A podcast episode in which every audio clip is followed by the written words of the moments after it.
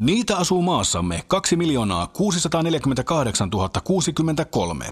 Ne ovat noin 40-vuotiaita ja niiden lajityypillinen tunnusmerkki on keskimäärin 13,77 senttimetriä pitkä. Legendan mukaan ne ovat ujoja ja kömpelöitä, mutta pohjimmiltaan älykkäitä ja tunteellisia. Ärsytettyinä ne tosin saattavat olla äkkipikaisia ja arvaamattomiakin. Niiden suosikkiravinnon kerrotaan koostuvan suoleen pursotetusta lihasmassasta ja käytetyistä maltaista. Liikkumiseen ne käyttävät mieluiten neljää kumipyörää. Tervetuloa suomalaisen miehen seuraan. Mitä viihdemanageri tekee? No, tässä yhteydessä niin kuin viihdemanageri tekee sellaista, että mä nostan ihmisiä julkisuuteen, autan heitä olemaan julkisuudessa tai sitten jopa autan heitä olemaan poissa julkisuudesta. Että niin kuin tämä voi olla vähän miten sen haluaa, että on olemassa myös sellaisia henkilöitä, jotka ei nyt välttämättä halua olla julkisuudessa.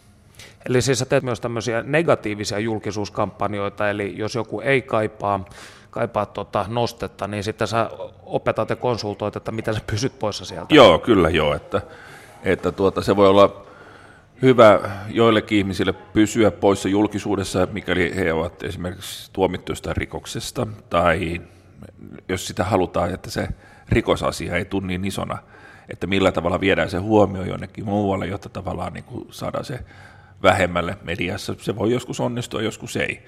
Tämän tyyppisissä asioissa. Tai sitten se voi liittyä jokin talousasiaan, että esimerkiksi joku ihminen on voittanut lotossa ja, tota, ja ei millään haluaisi, että se tulee julkisuuteen, mutta jostain naapuristosta on tullut vinkki jonnekin lehteen, että joku on voittanut lotossa jossain pienessä kylässä, niin sitten sellaisessa tilanteessa voidaan auttaa sitten, että, että mitä voi tehdä ja mitä voi puhua toimittajien kanssa ja miten, miten tavallaan niin kuin heidän, heidän niin kuin kiinnostus saadaan pois siitä asiasta.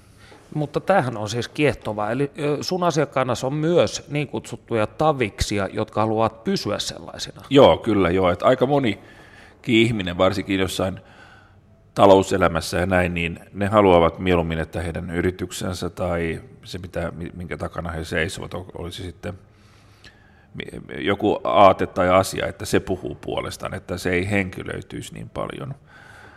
Ja tuota, se on vähän tällainen trendiasia, että sanotaan, että tällainen henkilöityminen oli tällainen niin kuin ysäri 2000-luvun alun juttu, että silloin tavallaan piti olla niin ravintoloilla kuin vaikka, vaikka millä piti aina olla niin kuin joku henkilö. Keulakuva. Keulakuva henkilönä, kun taas sitten nykyisin niin, niin mietitään hirveän tarkasti, että, että kumpi, kummalla mennään, mennäänkö henkilön kautta tai mennäänkö sen asian kautta, koska siinä on aina se vaara siinä, että kun mennään henkilön kautta, jos tälle henkilölle tapahtuu jotakin, niin silloin se vaikuttaa siihen koko yritykseen niin siinä on sen, että ihmiset ovat erehtyväisiä. Meillä kaikilla on luurankomme ja jossain vaiheessa ne tuppavat yleensä tulemaan esiin. Joo, se voi olla joku ihan tällainen olematon unohdus jostain, jostain maksusta, joka vie siis jonnekin ulosottoon, tai se voi olla joku ylinopeus, tai se voi olla joku tällainen asia, joka sitten niin kuin sattuu jollekin henkilölle, ja se niin kuin on, on, on, on, on, voi olla erittäin kohtalokasta. Joo.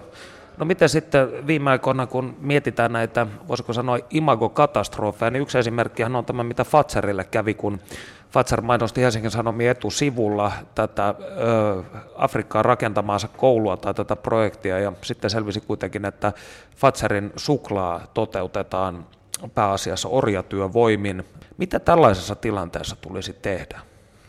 No siinä on olemassa tällaiset niin kuin kriisiviestinnän tota, säännöt suunnilleen, mitä tehdään, ja yleensä tällaiset suuri, su, suurilla yrityksillä on tällainen niin kuin kriisiviestinnän niin kuin ihan niin kuin tarkka opus, miten, miten, miten siinä toimitaan.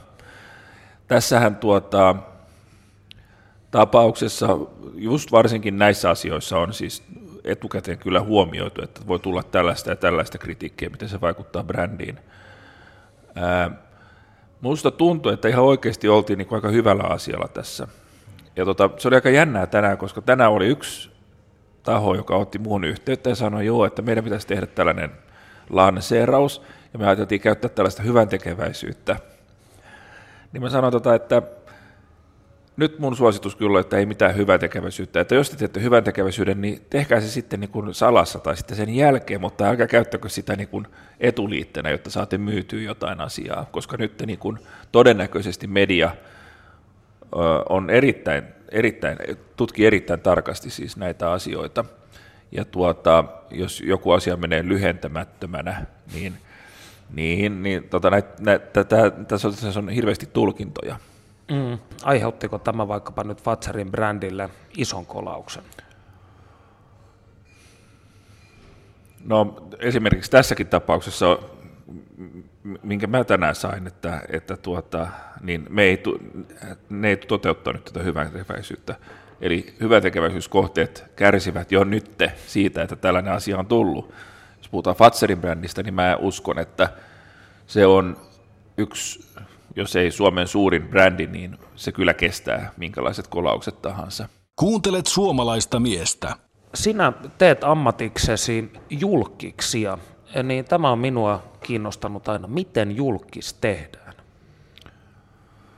Siinä on hirveän monta eri tapaa. Siis mähän on tota viestintäihminen ja, ja tota, yhtenä osana siis kaikki mun toiminta on tehdä julkiksia.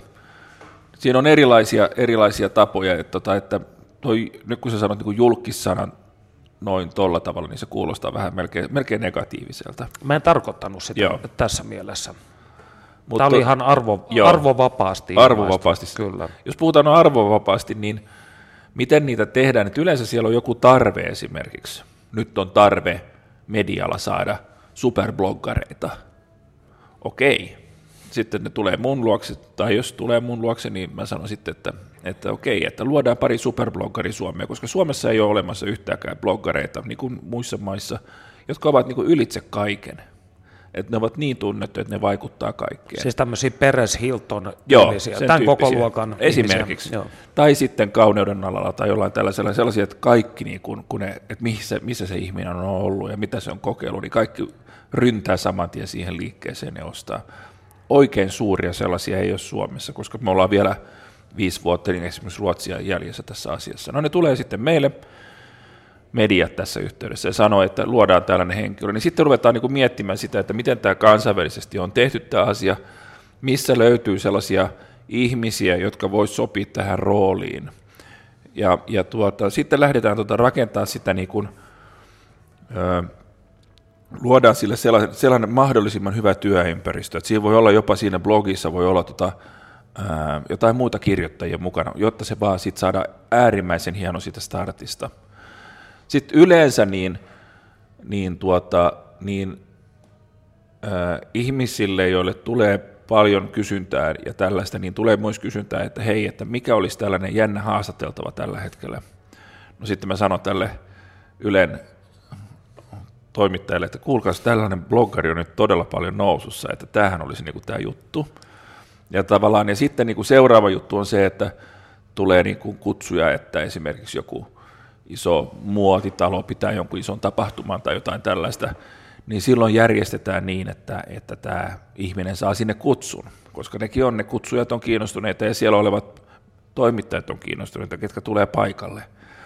No mutta sitten yleensä niin yllätetään sitten niin tämä tilanne vielä, että otetaan tälle tytölle niin kuin, äh, kaveriksi siihen joku eri, äärimmäisen tunnettu ihminen. Eli käytetään tällaista, niin kuin, että ihminen tulee tunnetuksi jonkun toisen kautta.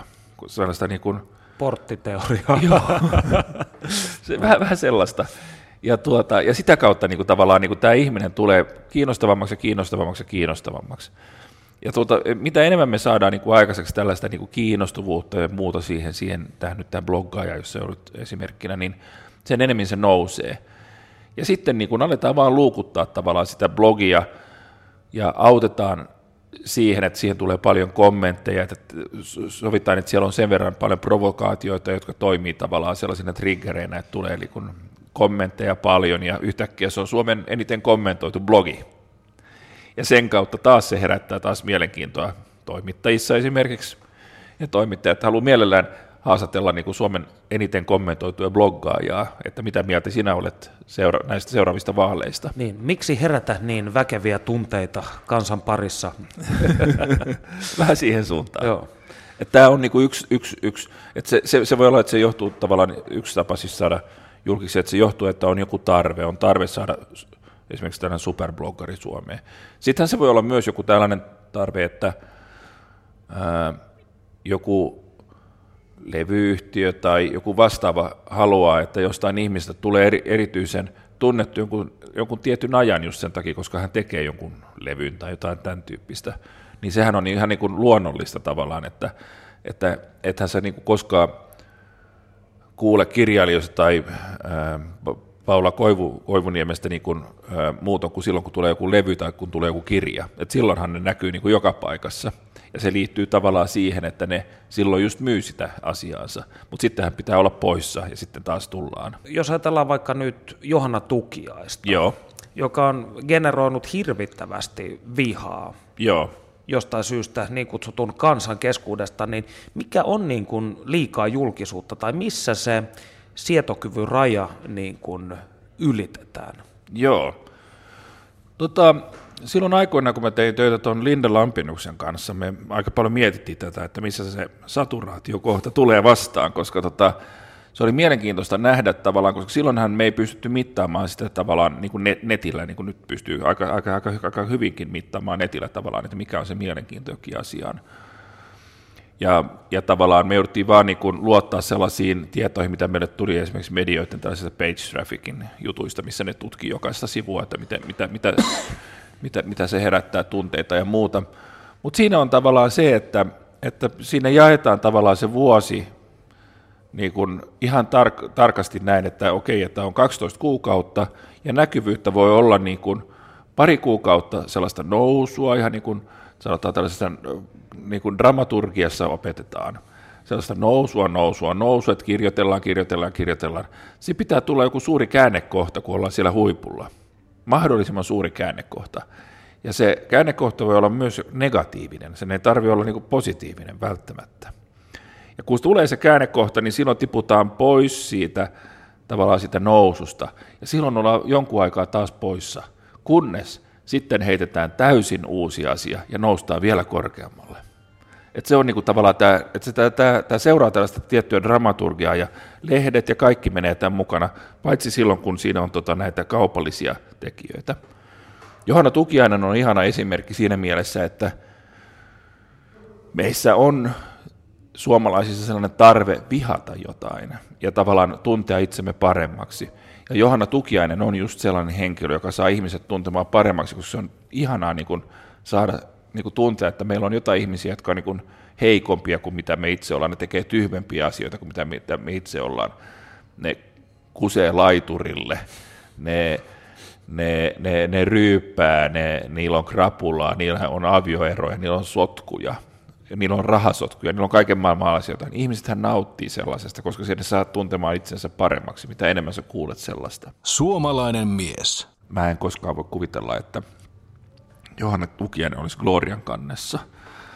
Ja tota, siellähän on niinku enemmän niinku sitten, että, että siellä on niinku etabloituneita mm. ihmisiä, joilla, joilla on ollut siis tällainen positiivinen julkisuus ja, ja, ja, ja, ja, ja ne ei ole tehnyt mitään tällaisia tyhmiä juttuja. Menestyneitä vahvoja naisia, Joo. jotka ovat päämäärätietoisesti edenneet yhteiskunnan huipulle. No hyvin näin sanottu. Että tavallaan nämä, jotka on mennyt sitä toista tietä, eli tavallaan mennyt ihan niin kuin sieltä, sieltä, sieltä missä aita on niin kuin matalin, niin, tota, niin, niin niillä on toiset mediat ja on kumminkin toiset tarpeet tavallaan lukea niistä ihmisistä, ja se on tällaista niin kuin keskustelun aihetta samalla. No miten sitten sun magnum opuksessa niin sanotusti on nimenomaan Linda Lampenius ja hän on fantastinen lähtökohtaisesti jo tällaisena julkiksena, kaunis, muodokas ja lahjakas. Niin miten loppujen lopuksi sitten tämä Linda Lampenius brändi rakennettiin? No sitä on ehkä näin jälkeenpäin helpompi analysoida. Siinä on tota, ensinnäkin siinä, siihen tulee vastakohtaisuus, joka on siis tosi tärkeää tällaisissa niin kuin isoissa keiseissä, eli se, että hän on opiskellut klassista musiikkia, mutta on niin kuin tällainen tosi seksikäs ja, niin kuin, ja sitten soittaa jotain poppia myös. Että tavallaan tämä vastakohtaisuus on niin kuin tällainen tosi tärkeä elementti. tosi tärkeitä elementtejä on tämä visuaalisuus myös, että se on niin kuin, että se muistuttaa jotain Baywatch-naista, Pamela Andersonia, mutta hän e, on kumminkin niin kuin oopperan orkesterissa. Että tavallaan tämä vastakohtaisuus on jo sellainen, joka niin kuin tekee niin kuin ihmisistä, niin kuin, että mikä tämä oikein on, niin että mä en halua, mä, tai mä haluan, tai mä en halua. Sitten ehkä tavallaan niin kuin, Suomessa on, on, tai varsinkin ainakin aikaisemmin oli paljon just sitä, että jos joku menestyy edes vähän ulkomailla, niin sitä ihaillaan todella paljon. Että tavallaan niin kuin meidän urheilijat ja, ja, ja muut tällaiset, joilla on menestystä ulkomailla, niin nehän on niin kuin puolijumalia, niin kuin jääkiekkopelaajat ja, ja, tota, ja muutamat muusikot, jotka tekevät suurta uraa ulkomailla, malleista puhumattakaan, niin nehän nousee ihan toisella tavalla, koska se on niin paljon suurempaa ja hienompaa tehdä jotain uraa jossain muualla. Niin, vaikka Ruotsissa kuin Suomessa. Niin. Jopa Virossa. Mm. Että tota, mä huomaan sen, että niin kuin tuolla sosiaalisessa mediassa, että tällaiset niin kuin pikkujulkutkin postaa sitä, että jos Virossa kirjoitetaan heistä muutama sana, niin se on heti, että on tap- nyt alkaa tapahtua niin kuin kansainvälisesti. Että on niin kuin, unohtakaa Danin Kiinan valloitus, että tämä on niin kuin, nyt, nyt on suurta. No, ketkä kaikki julkikset sinä olet luonut tai ketä olet ollut avittamassa urallaan niin sanotusti? No siinä on aika, aika, aika paljon sitä, tota, että aika monet ihmiset hän ei halua siitä, että, että kerrotaan, että ne käy vähän niin kuin, vähän niin kuin psykiatrilla, koska tavallaan niin kuin, ulospäinhän se näyttää just sillä tavalla, että tällä ihmiselle sattuu näitä asioita, et, ja, ja että nämä ura-asiat on niin kuin, tavallaan niin kuin hänen päässään suunniteltu. Että se on yleensä, niin kuin, mä pidän eniten siitä, että, että ihminen on niin kuin aika alussa siinä, että siinä on tiettyjä unikkeja asioita, jotka, jotka tekevät hänestä sellaiset, voi, hänestä voi tulla julkis. Ja se mua kiinnostaa, koska tavallaan se on se alku, joka on se jännittävä. Että oikeastaan sellainen, että kun joku on tosi iso ja etabloitunut ja näin, niin se kiinnostaa enemmän melkein se, että miten sitä pidetään poissa julkisuudesta. Että tota, se, se, se, ei ole enää niin, se ei ole enää niin hirveän mielenkiintoista, mutta siellä alussa siellä on kaikkea tällaista, että vau, että joku julkismies on ottanut muuhun yhteyttä, että pitäisikö mun mennä sen kanssa deitille ja mitä jos joku media näkee, tai sitten se voi olla jotain tämän tyyppistä. Että ne on niin kuin, ja, ja, mutta yleensä ne on tällaisia niin kuin, ne on aika paljon tällaisia, jotka on niin kuin artisteja, koska ne yleensä niin kuin kaipaa jotain muutakin kuin se, mitä ne voi saada jostain levyyhtiöstä tai jostain muusta, koska yleensä niiden ura tai niiden elämä on jotain muuta kuin pelkkää laulamista, että mm. se voi olla just tavallaan tällainen julkinen esiintyminen. Ja tuota, sitten ne voi olla jotain, oli ne sitten jotain tällaisia BB-tähtiä tai mitä ne nyt sitten onkaan, että että ne on siis tällaisia projekteja, ja ne tulee mun luokse, ja mulla on joku tunti velotusta, joku tällainen, sitten, sitten me istutaan niin kuin yhdessä ja mietitään, ja hän kertoo, niin kuin, että mä oon suunnitellut, että miten mä nyt saisin yhden TV-sarjan itsestäni.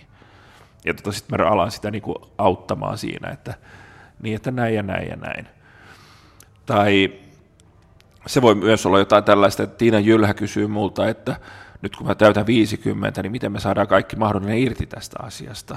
Että, että tota, se, se, se on niin kuin tavallaan siinä konsultoidaan silloin sitä henkilöä, että niin, että sehän ei tarkoita sitä, että mä opetan hänet sanomaan asioita, mitkä ei pidä paikkansa tai että ne on jotain sellaisia, mutta mä, se on ihan sama kuin opettaisin jonkun puhelinyhtiön insinööriä puhumaan medialle, niin mä opetan hänet käyttämään sellaista kieltä, että, hän, että se menee hyvin, että se on niin toimittajat taju, mistä hän puhuu. Ja tässä on sama juttu tässä, niin kuin esimerkiksi Tiina Jylhä 50-vuotias jutussa, että mä sanon just tällaisia asioita, että todella hienoa, että 50-vuotias nainen treenaa paljon, tiedät, että tekee uraa niin kuin monessa maassa ja, niin kuin, ja, ja, ja on ollut verosotkuja ja kaikesta tällaista, mutta kaikesta on selvitty, tiedät se, ja, niin kuin, ja olet onnellinen ja sulla on niin kuin hyvä, hyvä, hyvä avioliitto ja tämän tyyppisiä asioita. Että hän on niin kuin, tavallaan niin kuin valmistautunut siihen, kun mm. tulee sitten näitä kysymyksiä. Mutta samalla mä ehkä käyn hänen kanssaan läpi tavallaan niin kuin nämä vaikeat kysymykset, että että mitä jos ne rupeaa kysymään siitä, että ovatko silikonirinnat va- vaarallisia.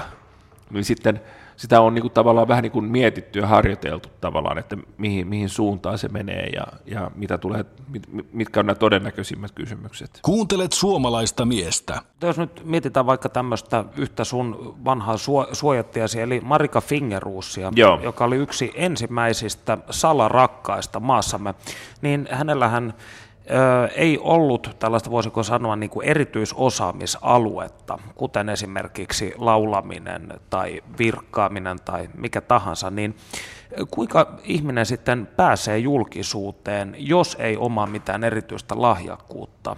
Onko sitten ainoat keinot ikään kuin salarakkaus tai Joo. BB? No siihen aikaan meillä ei ollut vielä niin kuin BBtä ja niin kuin tavallaan tämän Idols-tyyppisiä ohjelmia tällaisia, koska nehän myös luo niitä julkiksi. Niin silloinhan oli yksi tapa just että tavallaan tällainen niin kuin cross, cross-julkisuus, että tavallaan, että hänellä oli niin kuin suhde Vesa Keskiseen, joka oli jo tunnettu henkilö. Kiss and tell. Joo. Että tavallaan hän oli sen ensimmäinen niin kuin tällaisia kiss and tellejä, niin kuin, jotka tuli niin kuin sillä tavalla oikein niin kuin kuunnolla läpi.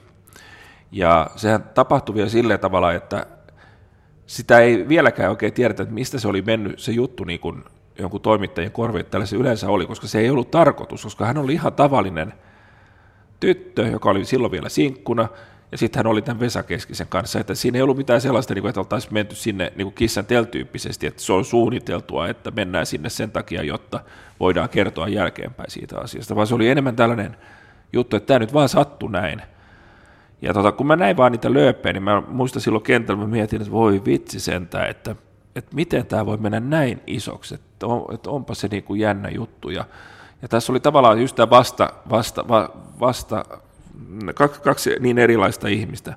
Okei, ne oli kummankin Pohjanmaalta, mutta hän oli rikas ja vaikutusvaltainen ja tunnettu. Ja sitten oli tämä blondi, joka oli tota, ihan, ihan, ihan, ihan, ihan, ihan jotain muuta – ja sitten tämä niinku, tavallaan tämä yhdistelmä ja sitten myös samalla se, että tässä oli niinku vanha story, joka tuli, vanha tarina, joka tuli julkisuuteen, joka oli sitten, vaikka hän oli jo menossa kihloihin, Marika oli siis menossa kihloihin, niin kaikki tämä, että tulee niinku tuollainen vanha juttu niinku tavallaan nousee, sitten hän on kumminkin menossa kihloihin, niin mä ajattelin, että tässä rupeaa olemaan hänellä niin paljon mietittävää, että ehkä mä soitan sille ja sanon, että hei, että, että tarvitset vähän apua, että tiedät vähän missä järjestyksessä teet näitä eri asioita. Ja me sitten ruvettiin tekemään yhdessä asioita ja tehtiin, tehtiin puolitoista vuotta ja kyllä me hänelle niin kuin auto ja talo melkein saatiin koko tavallaan niin kuin eri, eri tulo, tulovirtoja siinä. Et siinähän oli tavallaan tällaisia uusia tulovirtoja, kuten me keksittiin just, että kotona oli niin kuin videokamerat ja pystyi ostamaan niin kuin tekstiviestillä tällaisen ja pystyi seuraamaan hänen elämäänsä, niin parhaimmillaan meillä oli jopa sellainen joku 10 000 seuraajaa siellä, joka osti sen päiväpassin, että tämä oli ennen, tämä oli ennen sellaista BB-aikaa, niin meillä oli tämän tyyppisiä ratkaisuja. Ja sitten meillä oli paljon tällaista, että hän eli tällaisella juontamisella, että niistä juontokeikoista sai aika hyvän hinnan. Ja sitten me totta kai yhdisteltiin hänet koko aika niin kuin erilaisiin makeisiin asioihin, että hän oli totta kai kaikki rupesi tapahtuu tosi nopeasti hänelle, niin se oli helppo sitten niin kuin tavallaan yhdistää hänet niin kuin sellaiseen, että hän oli Ruotsissa, Tukholmassa Playboy-bileissä, niin se jo antaa sellaisen kuvan, että jos sä menet Playboy-bileisiin, niin sitten varmaan sä oot melkein Playboyssa. Että tämän tyyppisesti. No miten sitten, kun sä olet todennut, että kaikki sun asiakkaat, niin ne ei edes hae myönteistä julkisuutta, niin vanhastahan Suomessa jotenkin naivistisesti ajateltu, että ainoa hyvä julkisuus on myönteistä. Missä vaiheessa tämä ikään kuin all publicity is good publicity ajattelu on tullut Suomeen? No sehän tavallaan on näin, että, että äh, yleensä niin kuin ihmisillä, jotka ovat niin kuin viestinnässä, niin on, on tapana sanoa, että kaikki julkisuus on hyvää julkisuutta. Ja tota, ja, tai sitten, että se on, kaikki on okei, okay, kunhan nyt edes nimi on oikein kirjoitettu. Ja se on yleensä sellainen niin kuin asia, mitä toistetaan niin kuin itselleen tai asiakkailleen tai näin, kun tulee huonoa julkisuutta. Että oikeastaan niin kuin sitä loppupäässä mun mielestä ei ihan niin kuin aina tarkoitetakaan. Mutta kuten aikaisemmin sulle kerroin, niin, niin tavallaan niin kuin tällainen julkisuuden niin kuin pitkäaikainen työ perustuu tällaiseen niin kuin kreikkalaiseen dramaturgiaan, missä on tällaisia käännekohtia. Ja tavallaan se käännekohdan saaminen tai että, että se niin kuin onnistuu, niin se voi olla, että se on sellainen käännekohta, että siitä on helppo nousta sitten, että okei, mä ajoin kännissä autoa ylinopeutta, tai mä esiinnyin keikalla kalsareissa, tai mä jätin tulematta jonnekin, niin kyllä se vaan nyt sitten, niin kuin se kirpasee sen viikon kaksi, mutta kyllä se nostaa sen median kiinnostusta siihen ihmiseen. Ja sen Kyllä. jälkeen voidaan taas antaa niin kuin miellyttävä haastattelu, Kyllä. missä esitellään oman kodin kustavilais-sisustusta. Yleensä näin se tapahtuu. Ja, tota, ja, ja tämä, tämä, niin kuin, tämä malli on siis toistuva ja tämä menee niin kuin vuodesta vuoteen, tämä menee henkilöstä henkilöön.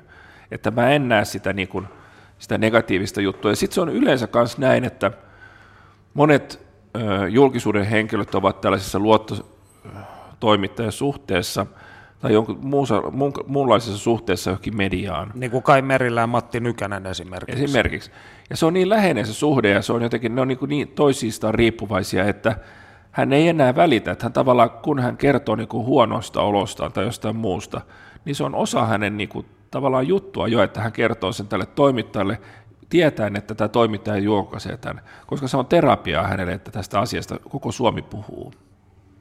Että tämä on osana sellaista niin kuin myös tällaista terapeuttista juttua, että mä oon huomannut noissa julkisissa, että, että, että joskus joku julkis tulee mulle ja sanoo niin, että mun elämä on nyt ihan, ihan sekaisin, tiedät sä ja näin, että mun on pakko puhua jonkun toimittajan kanssa tässä, koska ne luulee, että koko Suomi niin kuin vaan odottaa sitä tietoa ja näin. Tai sitten niin kuin, mulla on myös tullut tällaisia keisejä, että joku on just ajanut jonkun rattijuoppoiden tai joutunut putkaa tai jonkun tällaisen niin kuin jutun, niin, niin ne haluaa melkein mieluummin niin kuin nopeasti kertoa sitä asiasta luototoimittajalle, joka vie sen ulos sen paketin tavallaan, kun että se löydetään sitten, kun se menee oikeuteen, koska silloin sä et enää pysty hallitsemaan sitä. Sulla on jonkinlainen mediaote, jossa itse tavallaan olet siinä aktiivinen. Sä vaikutat ainakin rehelliseltä ja sillä tavalla. Joo. Niin kuin... Et se on vähän niin kuin tavallaan mun mielestä niin kuin, öö, tällaiset Ike Kanerva-tyyppiset keisit, missä tavallaan niin kuin ei myönnetä, ei myönnetä, ei myönnetä, mutta koko media tietää ja koko Suomi arve, tai ainakin arvelee, että asia on näin. Ja se, sitten loppupäässä se kumminkin tulee olemaan niin, että jos multa oltaisiin kysytty tavallaan tällaisissa niin kuin keiseissä, että mitä kannattaa tehdä, niin mä olisin niin kuin mahdollisimman nopeasti katkaissut tavallaan sen jutun ja, ja tavallaan kertonut sen asian tota, ja myöntänyt sen ja hävennyt sitä ja, niin kuin, ja tavallaan pyytänyt kansalta anteeksi, koska sitten on niin paljon helpompi lähteä siitä eteenpäin, että mitä, jos sä taas pitkität ja pitkität ja pakoilet ja näin, niin se, ei ole, se, on, se on harvoin viisasta. Suomalainen mies. Kuka sun mielestä on sitten tämän hetken merkittävin suomalaisjulkis ja miksi? No meillähän ei ole tullut mitään ihan niinku uutta, uutta tota niinku superjulkista nyt niinku viime aikoina oikeastaan, että meillä kumminkin niin kuin, öö, niin kuin nämä samat ihmiset, jotka näkyvät äärimmäisen paljon niin kuin formulapiireistä tai näin, niin ne ovat niitä, niitä suuria juttuja. Mä luulen, että meidän suuret julkikset kohta puolin, sanotaan parin vuoden sisällä tulee olemaan tällaisia Hollywood-tähtiä. Että musta tuntuu, että me tullaan siihen samaan nyt, kun ruotsalaiset on kanssa, että meille tulee näitä Hollywood-tähtiä, että niin kuin siellä on muutamia, jotka on niin kuin siellä ihan rajoilla, muutama on ollut mukana jossain leffoissa ja tällaisissa. Minusta tuntuu, että pikkuhiljaa meille tulee muutamat tällaiset. Ja ne on sitten suurempia julkiksia kuin kukaan. Et silloin me mennään siihen vanhaan Renny ja Geena-aikaan. Palataan kultakauteen. Kyllä. Kuinka lapsenkenkissä sun mielestä suomalainen viihdejulkisuus on verrattuna esimerkiksi Yhdysvaltoihin? Meillä on, meillä on sillä, sillä tavalla niin, kuin, niin erilainen tota, tämä julkisuus juttu ja muut tällaiset, koska on niin vähän tällaisia välikäsiä esimerkiksi tota mediassa. Ja tuota, koska välikädet puuttuu monesta asiasta, niin tavallaan niin tulee just tällaisia niin kuin, aika paljon tyhmiä niin kuin vetoja ja tällaisia, jotka niin kuin perustuu johonkin ihan muuhun asiaan. Ja sitten tulee tällaisia tyhmiä näkymisiä tai tulee tällaisia, että ei ole mietitty, että, että esiinnytään joku yksi Suomen tunnetuimpia laulajia esiintyy niin kuin alushousuissaan. Että tulee tämän tyyppisiä juttuja, että näitä tulee vähemmän niin kuin Jenkeissä.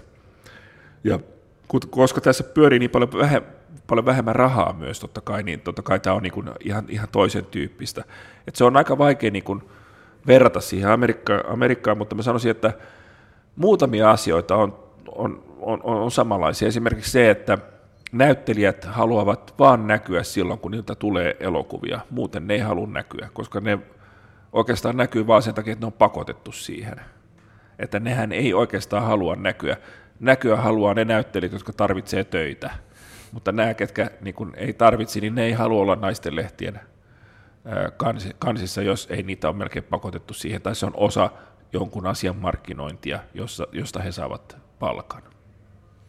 Ja toisin sanoen nämä ihmiset, jotka haluaa näkyä, niin on sitten tämmöisiä, voisiko sanoa, luonnon oikkuja, kuten Periatar, Paris Hilton tai vaikkapa Povipommi Jordan Briteistä. Joo, se kuuluu osana tavallaan heidän, heidän portfoliota ja jatkuva näkyminen, koska tota, mä oon niin ollut mukana itse tota, ö, ostamassa – Brit, tota, Paris Hilton esimerkiksi tota, Suomeen yhteen tilaisuuteen, ja, tota, ja siellä oli ihan valmis hinta siitä, että hän tulee sinne, ja hän ei esiinny, hän ei tee mitään, hän vaan tulee sinne juhlimaan, ja siitä maksetaan.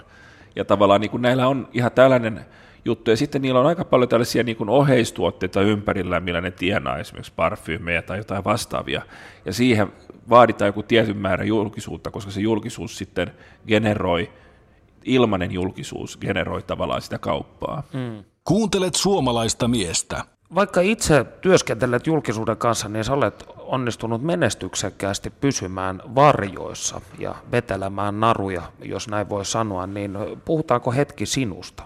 Sopii. Olet ö, ryhtynyt näihin töihin niin 90-luvun alussa, eikö Joo, tämä kyllä. pidä paikkaansa? ja tuotit myös menestyksekkään Hype-musikaalin.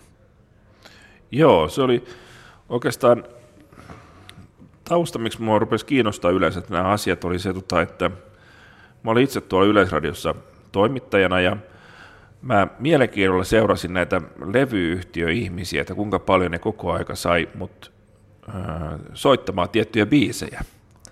Ja mä niin mietin, että mikä tässä oikein on, että onpa ne tosi viisaita, että mä menen Tavastialle ja mä saan kaksi drinkkilippua ja totta kai se, se, se sinkku nousee niin kuin tavallaan listalla tai koko, koko albumin nousee, jos mä saan yhden teepaidan. Ja mä huomasin tavallaan, että kuinka paljon ne pystyy vaikuttamaan, ne pystyy vaikuttaa tavallaan siihen, että jos ne tarjosi haastateltavaa, ne tarjosi erilaisia tällaisia, mua rupesi kiehtomaan se, että miten tavallaan niin kuin toimittajia, miten heihin voi vaikuttaa. Et kun toimittajat on periaatteessa tällaisia, että ne ne ei ota vaikutusta vastaan eikä mitään, niin mikä siinä on niin kuin, tavallaan, mikä vaikuttaa. Ja mä jotenkin huomasin, että tämä on niin kuin, kiinnostavampi kuin se itse toimittajuus. Ja tota, siirryin niin kuin sillä toiselle puolelle ja lähdin tekemään musikaalia hyvien ystävien kanssa, josta tuli suuri menestys. Ja tuota, siihen käytin kaiken osaamiseni just mikä liittyy julkisuuteen. Eli mä keksin esimerkiksi sellaisia asioita, että mä rupesin käyttää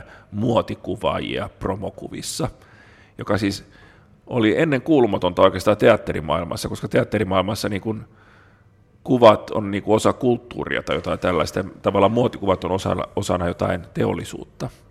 Niin tavallaan mä rupesin tekemään sen tyyppisiä asioita. Mä rupesin myös ottamaan niin kuin brändejä lavalle, mä rupesin tekemään niin kuin yhteistyötä brändien kanssa ja kaikkea tällaista, ja, ja tätä pidettiin hirveän erilaisena, ja se loi totta kai hyvää menestystä.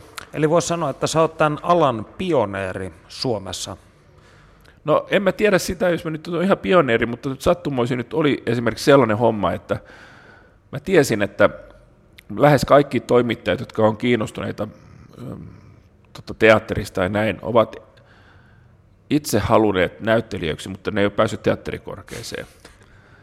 Niin mä tiesin, että heitä eniten kiehtova asia on se, että jos saavat olla mukana audition, siis tällaisessa kun koe lauletaan tai koe, koe, koe esiinnytään, sellaisissa tilanteissa, koska se on niin kiehtovaa sellaiselle ihmiselle, ketä kiinnostaa asia, että miten ne päätökset tehdään, missä vaiheessa ne tehdään ja näin. Ja meillä oli tota mahdollisuus ottaa just mukaan niin kuin tavallaan toimittajat ja media hirveän aikaisessa vaiheessa niin kuin seuraamaan tällaisia valintaprosesseja. Ja meillä oli sitten siinä Haipissa hur, hurjan hyvä tiimi. Meillä oli just Marko Bjurström oli siinä mukana ja Jarkko Valteen ja, ja, ja, ja, ja moni muu. Joten siinä oli niin kuin hirveän, hirveän hyvä, hyvä, hyvä, hyvä teema, mutta se oli kumminkin näin, että kaikki tiedettiin, mitä me haluttiin. Me haluttiin tehdä niin kuin MTVtä teatterissa huhtikuussa 2006 sait sitten aivorungon halvauksen ja menetit joksikin aikaa jopa liikuntakykysi. Ja sitten olet toipunut tästä ilmiömäisesti, mutta millainen kokemus ja prosessi tämä täydellinen pysähtyminen oli? Joo, se oli kyllä niin kuin totta kai elämän, elämän suurin kokemus ja, ja, ja varmaan niin kuin negatiivisin. Että se oli sillä niin kuin yllättävää, että mä olin ollut tota, vuosittaisella lomallani tuota, ja, ja todellakin niin kuin oli ollut niin mukava rentouttava loma, ei mitään stressiä. Tulin takaisin ja tein sitten yhden tällaisen lehdistötilaisuuden, jossa me lanseerattiin joku uusi pizza tai mitä se nyt olikaan, missä oli paljon julkisuuden henkilöitä mukana ja kaikki oli niin kuin aivan niin kuin hienoa ja sitten oli suunnitelmat lähteä vappuna tai vappupäivänä tai jotain tällaisia tapaamaan erilaisia ihmisiä. Ja niin kaikki oli vain hienoa ja ilosta. Ja, tuota, ja tulin, tulin tota, kotiin sen lanseerauksen jälkeen ja, ja, tuota, ja ei, ei mua oikeastaan mikään vaivannut eikä mitään. Ja menin vaan nukkumaan ja yhtäkkiä heräsin siihen, että on, on tosi outo olo, että ei pysty nielemään. Ja, tota, ja menin sitten tota, kylpyhuoneeseen ja otin sitä vettä ja yritin nielestä ja se ei vaan onnistunut. Ja mä ajattelin, mikä ihme. Sitten yhtäkkiä rupesi tulee paniikki, että tämä on niin kuin jotenkin niin outoa. Ja tuota, saatiin ambulanssi paikalle ja tuota, sitten jonkun ajan kuluttua sitten vietiin sairaalaan ja valitettavasti ei, ei viety Meilahteen. Mulla oli jo silloin aivohalvo, siitä tietty nopeus pitäisi olla ja vietiin, vietiin vähän väärään sairaalaan ja mä olin siellä yötä ja, ja tota, olo oli aivan käsittämättömän huono ja niin kuin vaan silmät pyöri päässä ja näin. Ja, mutta sitten rötkökuvien jälkeen seuraavana päivänä huomattiin, että mulla oli tällainen aivohalvaus. Ja sitten me Meilahteen ja kun tulin sinne, niin sitten tilanne huononi niin paljon, että oikeastaan oli ihan liikuntakyvytön, että se oli aika, aika, aika jännää tai aika hirveätä. Olin, olin tosi kriittisessä tilassa monta, monta viikkoa ja en pystynyt liikkumaan enkä mitään. Että, ja sitten joudun sen jälkeen sit opettelemaan uudestaan kävelemisen ja syömisen ja ihan tällaiset asiat. Ja puheterapiassa. Joo, kaikki, kaikki joudun käymään uudestaan ja, tuota, ja siinä toipumisessa meni kyllä tosi kauan. Et se huono, huono puolihan oli tuossa totta kai, kun oli niin kuin yrittäjä ja muuta, niin, tota, niin ei, ei oikein tullut asiakashankintaa tai ei voinut tehdä, eikä oikein voinut tehdä kunnolla töitä. Ja, ja, ja yrittäjänä vielä niin ei ollut tullut maksettua niin kuin näitä vakuutusmaksuja niin kuin sen vaan, vaan minimin mukaan eikä sen kalliimman mukaan, niin, niin, niin tota, siinä sitten tuli vaan sellainen tilanne vastaan, että, että, tota, että mä jäin jälkeen kaikissa veroissa ja muissa jutuissa. Ja sitten kun verottaja tiesi, että, että mulla on tällainen niin kuin kuolemanläheinen tilanne, niin sitten hän laittoi niin kuin vauhtia asioihin ja sitten piti vaan lähteä myymään kaikki autot ja piti lähteä niin ottaa kaikki pikalainoja ja muuta, että sai veroja maksettua ja muuta, että saisi verottajan tyytyväiseksi, kun ne tavallaan niin kuin reagoi toistepäin, että mm. ne niin kuin miettii sitä, että ne menettää kaiken, jos, jos, jos, jos mies menee. Ja sitten tästä tuli konkurssi. Tuli joo, tuli joo, joo että, tota, että, että nyt tämä mulla on uusi yritys ja mutta oli, oli, oli erittäin niin kuin rankkaa kyllä, että siinä meni kaikki alta ja, ja tota, nyt on siis, ja, ja siihen todettiin sitten, että se aivohalvaus niin johtui jostain, jostain tapaturmasta tai jostain tällaisesta, että se ei niin kuin johtunut mistään niin kuin korkeasta kolesterolista tai mm. verenpaineesta, vaan mulla oli ollut siis tällainen muutama viikko sitten tällainen juttu ja oli ollut yhdessä onnettomuudessa ja se oli siitä, siitä varmaan tullut tämä, tämäkin asia. No sitten vielä viimeinen kysymys. Sinulla on itselläsi viisi lasta. Mitä sanoisit lapsillesi, jos he haluaisivat hakeutua julkisuuteen? Niin, onpa mielenkiintoinen kysymys. Kyllä mä tota, äh, jos niin kun ilman syytä haluaisi julkisuuteen, niin kyllä mä sitten varoittelisin aika paljon, koska tavallaan ei se mikään niin kultakaivos ole. Että se voi olla niin kuin elämäntapana niin kuin hauska olla tällä, tavallaan niin kuin jossain julkisuudessa ja saada paljon huomiota tai, tai jotain tällaista, mutta ei se mikään niin business ole välttämättä. Että se on niin kuin ääri, että kyllä mä niin kuin mieluummin sanoisin, että opiskelkaa mieluummin kuin menette julkisuuteen. Suomalainen mies.